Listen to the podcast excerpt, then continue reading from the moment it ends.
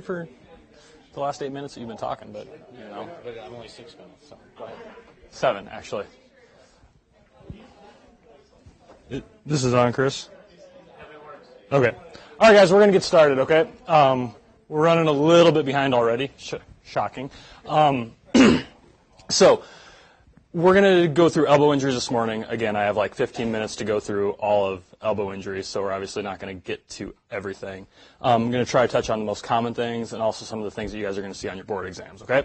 So, with that, quickly, when just like when we talked about wrist films last week, I want to talk about reading elbow x-rays real briefly.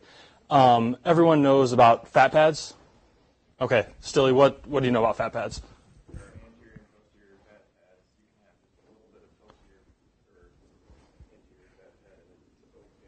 Yes. Yes. So you can have, you normally can see a small anterior fat pad. If it's larger or billowing out, they call it the sail sign, right? And what about posterior fat pads? Yes, if you ever see a posterior fat pad, that's abnormal. Do you know why you get those? Yeah, so you get you get some sort of a, either a hemarthrosis or an effusion within the joint capsule. The joint capsule swells, and that pushes the fat pads out. So that's why you see those. And what's the importance of those? Yeah, so if you don't see an obvious fracture, but you see abnormal fat pads, then you have to assume there's an occult fracture there. Now, the presence of fat pads doesn't rule, or the absence of fat pads doesn't rule out a fracture either. Okay, so if you don't see any fat pads, you can still have a fracture. Okay, but if you see them there, you have to assume that there is one. And that's just a closer up view of that.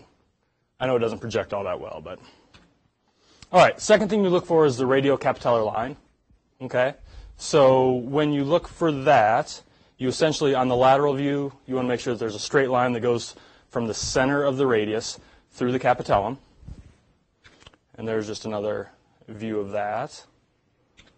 And then on the AP view, same thing. Uh, just uh, when you draw a line through the center of the radius, it needs to intersect the capitellum. And that just helps you look for alignment. And then you also look at the anterior humeral line. Okay, so when you draw a line down the anterior surface of the humerus, it should intersect the capitellum with at least a third of the capitellum anterior to it. Okay? All right, so that's all we're going to talk about x-rays. We're going to do some cases now. So first off, um, Dr. Kemp, is this an adult or a kid? Okay. Is it a normal x-ray or an abnormal x-ray? Okay. Um, okay. Do you see any fat pads? Oops. Okay, yes. So there's a posterior fat pad there. Great. Yes. So in a kid, if you see a post, if you see, don't see an obvious fracture, but you have either the posterior fat pad or a large anterior fat pad, you need to assume a supracondylar fracture. Okay? And essentially with the supracondylar fracture, it's the most common significant elbow, it's the most common elbow fracture in pediatric patients. And you need to suspect it with a consistent history and a consistent physical exam with either an x-ray that shows a supracondylar fracture or one that shows the abnormal fat pads. So the reason that we care about these fractures so much is because essentially there's a lot of important stuff that lives right in the elbow, right? So when you have a displaced fracture like this, you can have injury to either the brachial artery or the median nerve are the two most common uh, structures that get injured with this type of fracture. So in these patients, it's really important to do a good neurovascular exam. Make sure you document um, presence of good pulses and perfusion. And you know, in little kids, sometimes it's hard to get a real good, thorough neuro exam, but at least you know, document that they have sensation and that they can move everything.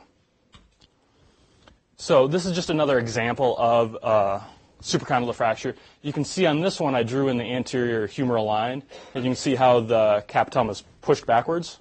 Okay, that's the most common direction that you're, if you're going to have displacement, that's the most common direction for it to be displaced. There's actually three different kinds or three different types of supracondylar fracture: type one, type two, and type three. Type one is if there's no displacement at all. So this is the one where you see the abnormal fat pads, but you don't see any fracture. All right. This one here is a type two, so you have disruption of the anterior cortex. So you can all see how the anterior cortex there, you can actually see the fracture, but it doesn't extend to the posterior cortex. And then a type 3 involves both the anterior and the posterior cortex. Okay? Um, treatment for these, if it's a non-displaced one, or a type 1 where you just see the, just the fat pads or you see a fracture that's non-displaced, they can be put in a posterior long arm splint and they need to be seen by ortho within 24 to 48 hours. Now, depending on where you read and who you talk to, some resources say that they should actually, even a non-displaced one should be brought into the hospital for neurovascular monitoring, just because even if there's not displacement there, because of the swelling that can occur in that relatively tight space with the brachial artery and the median nerve, some places would say that you need to actually bring that person in for, for monitoring. If it's displaced, they have a much higher risk of neurovascular injury. Again, it's usually posterior displaced. These are ones that you certainly are going to want to talk to an orthopod about before you would send home. Generally, any displaced ones gets brought into the hospital for monitoring and possibly surgical fixation. Okay? Any questions about those? All right. So, Jesse, normal or abnormal? Okay. Adult or kid? Yeah, so it's an adult. So if you see this, so this is an adult that comes in with elbow pain after falling on it. You see this x-ray, what do you think? Yes.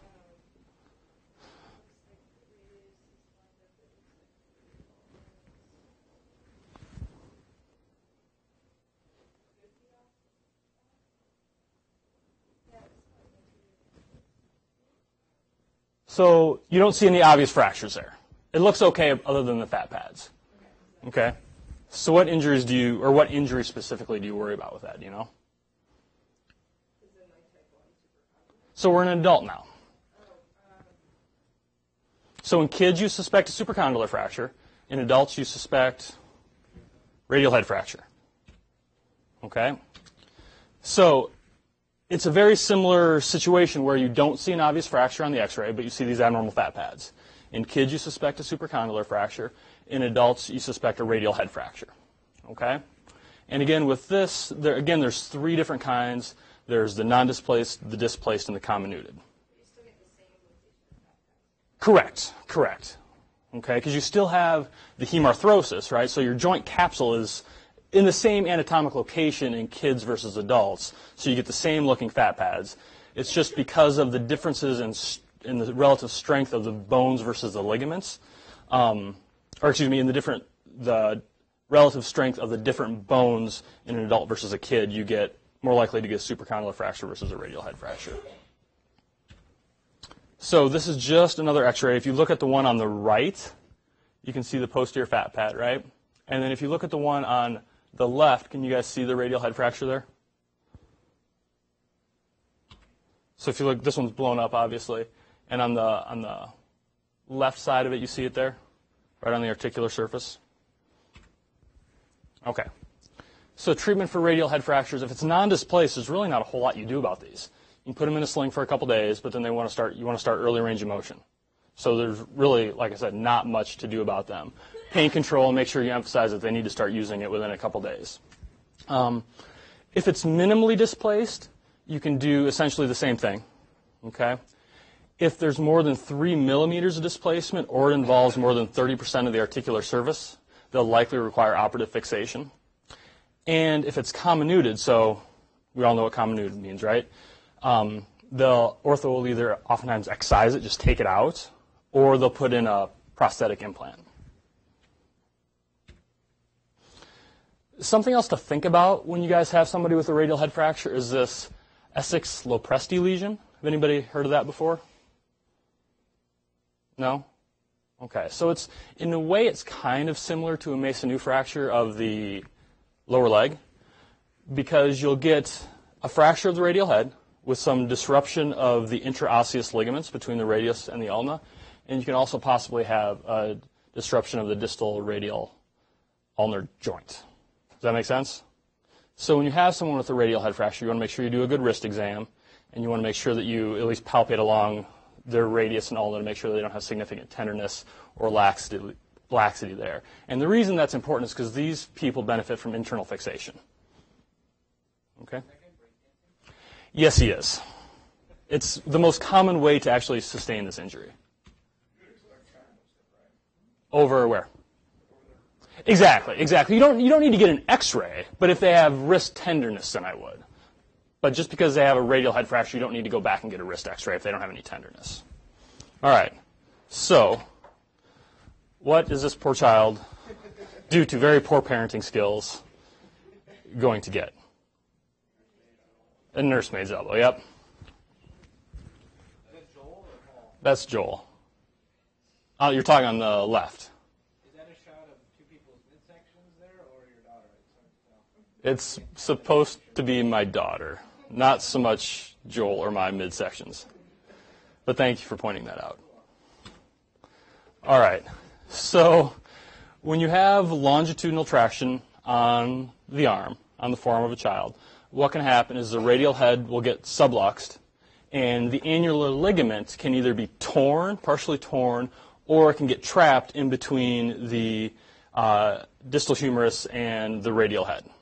Okay, so longitudinal traction pulls everything out, radial head gets subluxed, and there's some sort of an injury to the annular ligament. So, do you need X-rays in a kid who you suspect a radial head subluxation or nursemaid's elbow? I guess it says it up there. But if they have a good story for it and they don't have any obvious swelling or deformity, and you're able to reduce it, and they start moving it again, there's no reason to get an X-ray. Okay. Now, if they have if they have a significant swelling or deformity, or you think you're able to reduce it and you try and you're not able to, or you think you reduce it and they still don't start moving it, then I would go ahead and get an X-ray. But if they meet these other clinical criteria, you don't necessarily need to get an X-ray at all. Have most of you guys, I'm sure the second and third years have reduced some of these. Have any of the first years had a chance to reduce any of these? Jesse, you have. Still, you're in the PZR right now, aren't you? You got a chance to do any? Okay. There's a couple different ways to do it. I like to do the extension and pronation. So what you want to do is you have. Did you talk about this with your joint reduction thing last week at all, Greg, or not? Uh, no. Yeah, it's it's. That's fine. It's it's fairly simple and straightforward. But I like to palpate right over the radial head. That way you can kind of, if it, when it pops back in, you can really get a good feel that it's actually popping back in. And I like to do the extension hyperpronation, where you actually grab their hand and extend and pronate. Um, alternatively, you can do the flexion supination. Okay. What I'll do is if I do the extension hyperpronation and I don't feel it go back in, then I'll just come right back and do the flexion supination. Okay, so you just kind of this and then back like this. And usually you can feel it pop back in relatively easily. Do you give these kids that don't tolerate it all that well? Do you give them No, no. I mean, it's if it's going to go back in, it goes back in pretty quickly and pretty easily. And I kind of just sneak up on them and do it quick. I'm kind of mean, but yes, Dr. Ogre, for the reduction. Yes. What injury is this? Seriously, behind him and do it real quick. Seriously, really? That's why you sold the van, right? So glad this one is being recorded. Um? Harmon, what injury is this?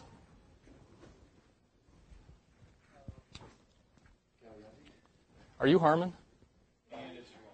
And it's wrong. You're not Harmon, and the answer's wrong. What's that called?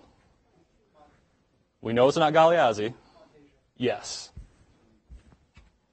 Sorry, Dirks. That's what you get for coming in late. Well, you were, exactly. So if you look at the radial capitellar line, see how it doesn't intersect the capitellum? Right? So then you know you have a radial head dislocation. And that's the Monteggia fracture. So it's the distal third of the ulna with the dislocation of the radial head. You oftentimes will have an associated radial nerve paralysis or paresis, and these require an ortho consult in the ETC because this generally is operative fixation. So there's a number of different ways that you can try to remember. We talked about the Galeazzi fracture last week, right? And there's a number of different ways you can try to remember the difference between the two. Um, those are a couple mnemonics that you'll see in a, you can see in different places. I like the Grimus one better myself, just because it has both what's fractured and which joint is injured. Okay, um, but you know, pick whichever one you want. Um, but that's a question that'll oftentimes come up on your boards. The What often comes up on the boards too is what nerve is affected. So that's kind of the question that they often ask associated with these types of fractures too. She did just circuit boards and that's what he said. Oh, really? They didn't ask so much which one's a which one's a Galeazzi fracture. Which nerve was? Which nerve is likely to be. So just There you go. And what do we have here? It's not subtle. Yeah, an elbow dislocation. So generally those are posterior. Um, about 60% of these will have an associated fracture with them. So, you know, some people will say for a simple shoulder dislocation you don't need to get films. That sounds that's pretty reasonable. But I would always get a film on someone who has an elbow dislocation just because of the much higher likelihood of an associated fracture. Okay. And then again, similarly to the other injuries, um, neurovascular injury is certainly a common common occurrence with these as well. So these usually can be reduced in the ETC. Um, I had one two weeks ago, three weeks ago, with a guy who had actually had been out for three weeks. So he dislocated it in Texas and waited three weeks to come up to get it looked at. Um, that one we weren't able to reduce in the ETC, surprisingly enough. And the ortho resident actually wanted to do it without sedation for some reason. Yeah, not a good idea. We obviously use sedation, but don't let anybody ever try to tell you to do one of these without sedation because they're oftentimes not the easiest. I mean, you can get them back in, but they're oftentimes not the easiest to get back in. Um, once you get it reduced, you need to do a good repeat neurovascular exam. These folks can be put in a posterior long arm splint with their wrist in neutral, so you don't want them pronated, you don't want them supinated, you want their wrist in neutral when you put these people in the posterior long arm splint, and they need ortho follow up within a week. And that's it. Any questions about this stuff, guys?